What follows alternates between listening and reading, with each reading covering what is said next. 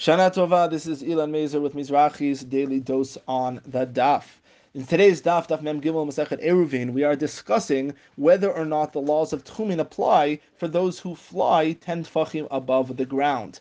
Now, one would ask, why? who is flying 10 tfachim above the ground at the time of the Gemara? And the Gemara answers, we're going to be talking about Eliyahu HaNavi, and do, that would Eliyahu HaNavi be allowed to travel far distances, 10 tfachim above the ground, on Shabbos?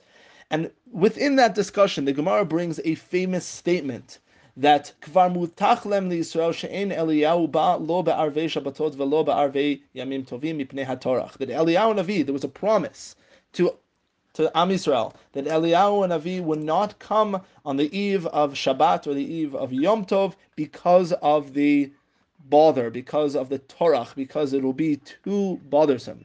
Now it sounds very strange. Why would it be so bothersome for Eliyahu Navi to come? Wouldn't that be the most? We've been waiting for Eliyahu Navi to come before Mashiach for for generations.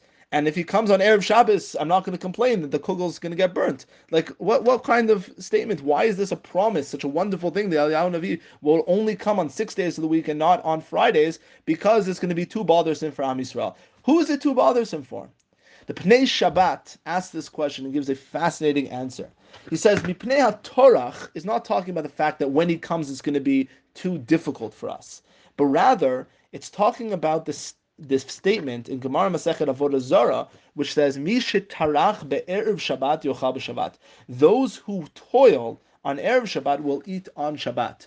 It's talking about our toil on erev Shabbat, and that gives us the opportunity to eat on Shabbat. Meaning, Eliyahu Navi is not going to come on erev Shabbos that's symbolic of the fact that an Erev Shabbos is a time for us to work for the benefit of enjoying the Sabbath, and the Sabbath being the time of Yemot HaMashiach, the time of the Messiahs, where it will be a Yom Shekula Shabbat. In other words, the statement that Eliyahu Navi is not going to come on Erev Shabbos is means that HaKadosh Baruch Hu doesn't want to not allow us to be part of the work and the toil that's needed for the coming of Mashiach.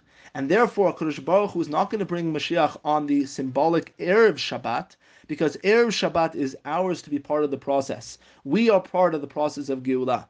And therefore, he's not going to come on Erev Shabbat, but rather only afterwards, in order to not um, to not interrupt the Torah of Am Yisrael and the place that we have within the Geula. Shana Tova.